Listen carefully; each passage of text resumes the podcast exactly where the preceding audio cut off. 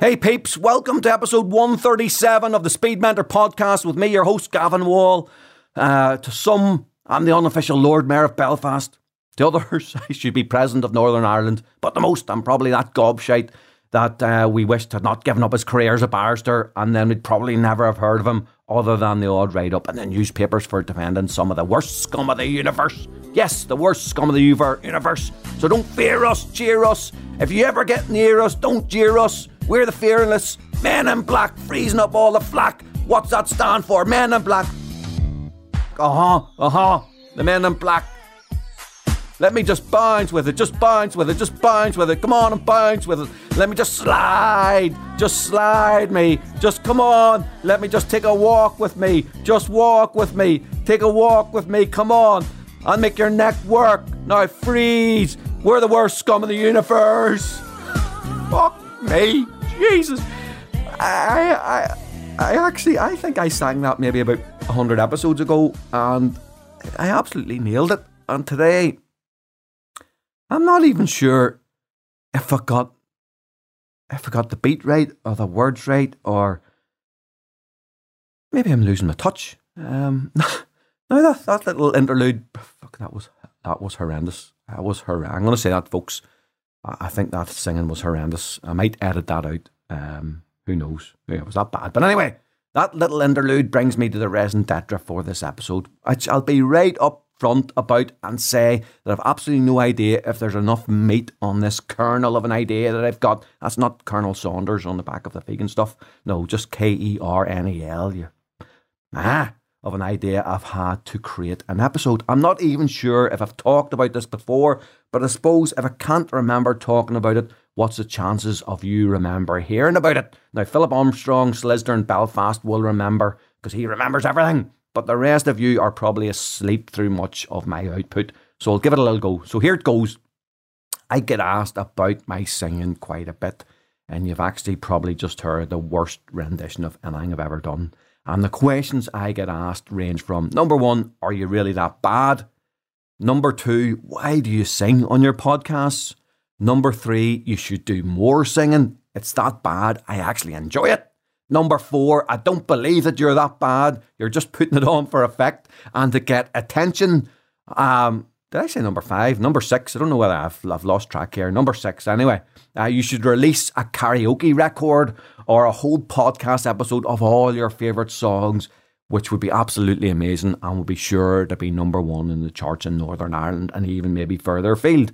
So those are broadly the range of views I get about my singing on the podcast.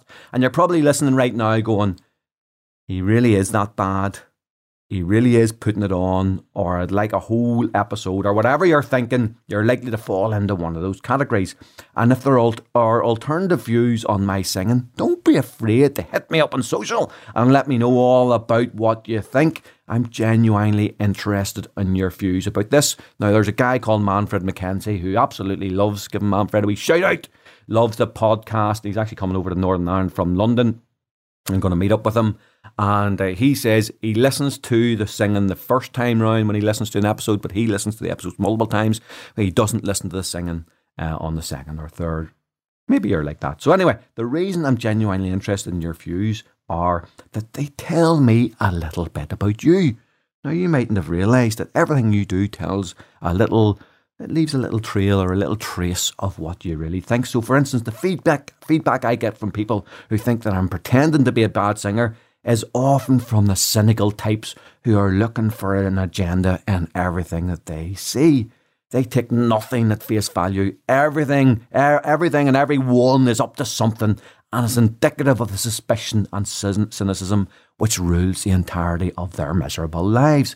It's actually a pretty miserable existence to be carrying about that level of suspicion about the rest of the fellow human beings on this planet. Just think about that for a minute, folks. Then there are those who just think it's a bit of crack, take it for what it appears to be. That's that it's just the chief walrus larking about, and fair play to him for having the balls to have a laugh. The next thing I'm going to say here is going to sound so, so wrong, but I see this group of people as the contented people.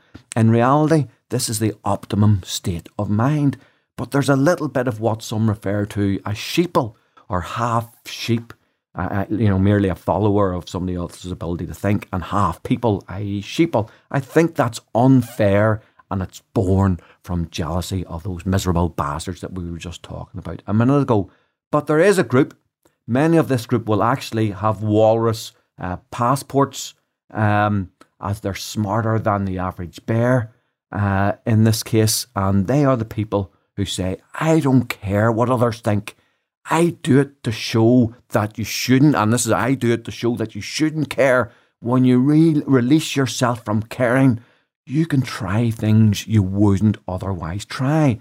Those things can be the things, and usually are, which can make you unique from other people. They're your own personal superpower, but you hide them away um, because you're afraid of what others think. Think about P.T. Barnum's circus.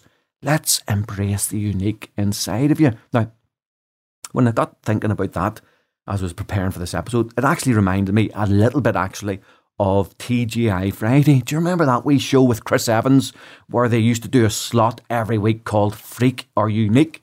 Now, perhaps Chris Evans, who actually gets pilloried quite a bit in the press, but he's nearly always ahead of his fucking time, and he was here again, in my opinion. Embrace our difference. Embrace your difference. That is your superpower. And when you embrace the differences of others, that lifts you to a whole higher level than the cynical bastards. Interestingly, there are lots of politicians trying to force us down a different path, that we should be wary of difference, and this is going on in the political uh, space at the minute. We should be wary of difference and reject it. But I say the opposite is true if we want to have success. And that's why I do the singing. And that's why I do it to show you and let you think about why the hell is he doing it. And tell you, this goes back actually quite a way with me. I'm going to tell you the, the genesis of this. In P3, um, there was a classroom audition for the school choir, and Mrs. Birmingham uh, in our school, the uh, teacher auditioned everyone in front of the entire class. Now, she went round everybody one at a time. Now, I was the second last person because of the direction that she went around the class. And probably if she'd done it alphabetically, that would have been the same as well, because my surname is Wall. And although I had never sung before, I had this weird, weird, I can remember to this day, foreboding that I couldn't actually do it. Now, the memory is as clear today as the day it happened. Now, I don't know uh, why that feeling has stuck with me for more than 40 years, almost 45 years, but Mrs. Birmingham, she actually wasn't even my teacher. So she didn't do it out of malice, but when it came to my turn to singing, I'd had a long wait and I did my best and it sounded good in my head, but I could tell that Mrs. Birmingham didn't think that it sounded good in her head.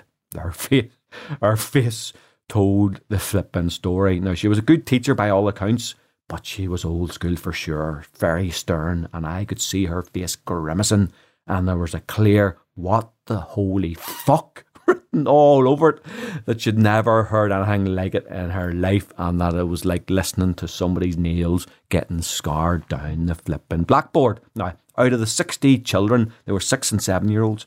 I was the only one who was subsequently excluded from the choir, or certainly that was my memory of it anyway. And a note went home with me to my mother to let her know that I wouldn't be in the choir. And my mum, being my mum, She's the only one who's allowed to have a dig at me, by the way. Uh, in her mind, anyway. Mrs. Birmingham isn't allowed to in her mind. My mum is. And if anyone else uh, uh, does, you better uh, be ready as she or does have a dig at me better than she's had a dig at me. You better be ready because she's going to come and have a dig at you. So off she went to Mrs. Birmingham to sort her out. And she says to Mrs. Birmingham, What's this note all about that you're not letting Gavan into the choir? And Mrs. Birmingham simply said, have you ever heard him sing? And the way she said it, we Geraldine knew that I must have been freaking bad, and that was the end of the conversation. My mum was no longer going to war with Mrs. Birmingham. So there you have it. It was the genesis of my awareness around some people not being able to see the beauty in my singing back there in the mid 1970s. And I never had an opportunity to put that properly to rights until more than 40 years later, and Mrs. Birmingham will be turning in her fucking grave listening to the Speed Mentor podcast. There you go, Mrs. Birmingham, take a piece of that. But in all seriousness, there is a very important point and the reason behind my singing on the pods, and it's this I don't give a fuck about what people think, and it stands me in very good stead in everything I do. Does that make sense to you? Now, there's a subtlety, though, to what I'm saying. I want people to like my material, to like me. I'm not agnostic about that. Some people say that they don't give a fuck about others, but I do because I have a message of hope and opportunity, and I want as many as possible to believe that. But if they don't, they don't. And I don't worry about it. I want them to, but if they don't, that's fine. And when it comes to my singing, I would like others to like it. But if they don't, it'll not stop me singing. Do you get the point? And that's what I'm trying to evidence in the episode. Who cares whether I'm good or bad? It doesn't matter. Who cares whether it fits with what is considered to be pitch perfect or good singing? Who cares if I look like a fool? Who cares if some people think I'm putting it on? Who cares if Mrs. Birmingham or whomever the Mrs. Birmingham is in your life? Because we've all got them to.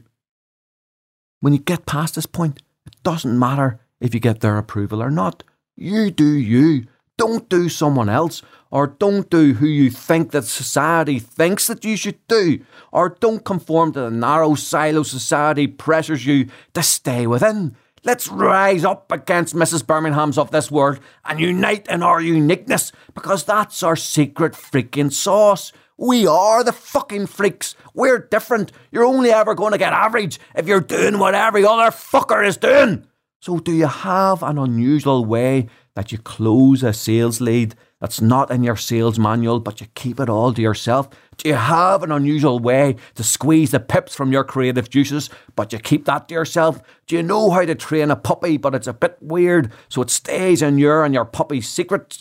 Uh, are you a real geek at collecting something, but you think that you'll be ridiculed, so you keep it to yourself? Well, remember what happened to the geeks, the Gates and the Zucks and the Musks. They're running the freaking world, folks.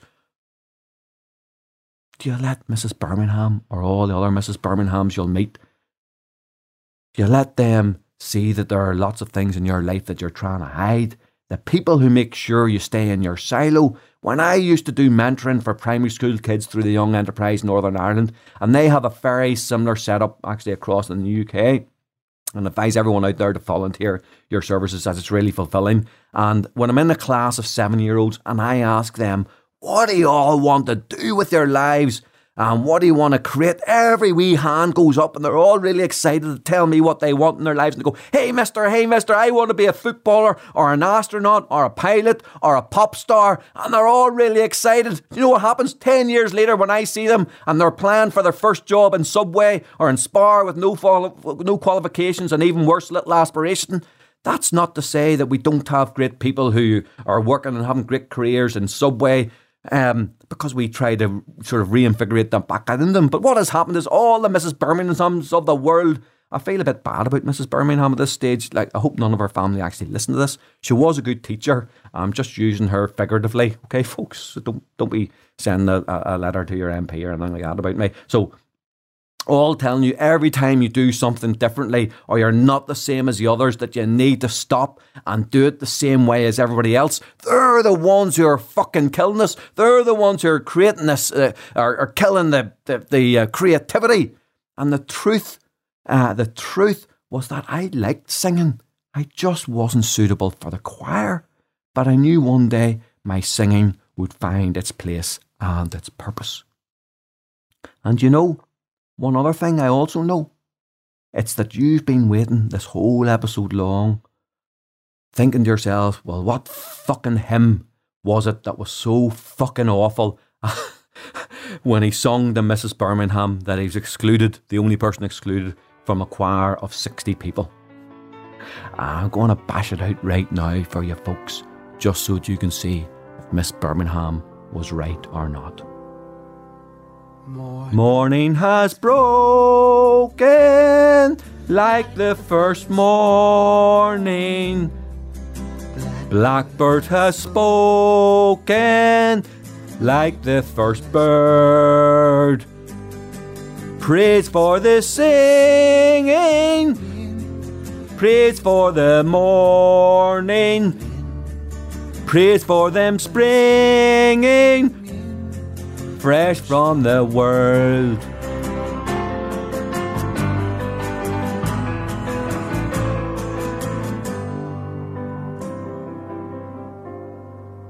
Sweet the rain new fall, sunlit from heaven, like the first dew fall on the first grass. Praise for the sweetness of the wet garden, sprung in completeness where his feet pass.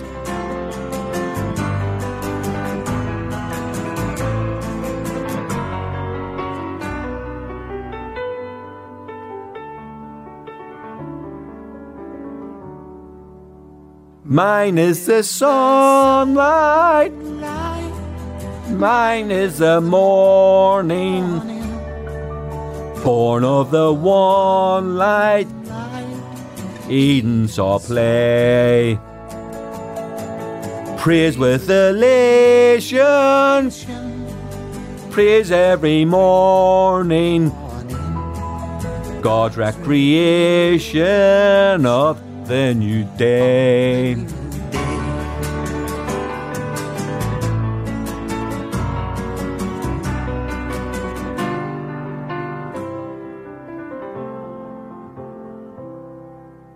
Morning has broken like the first morning.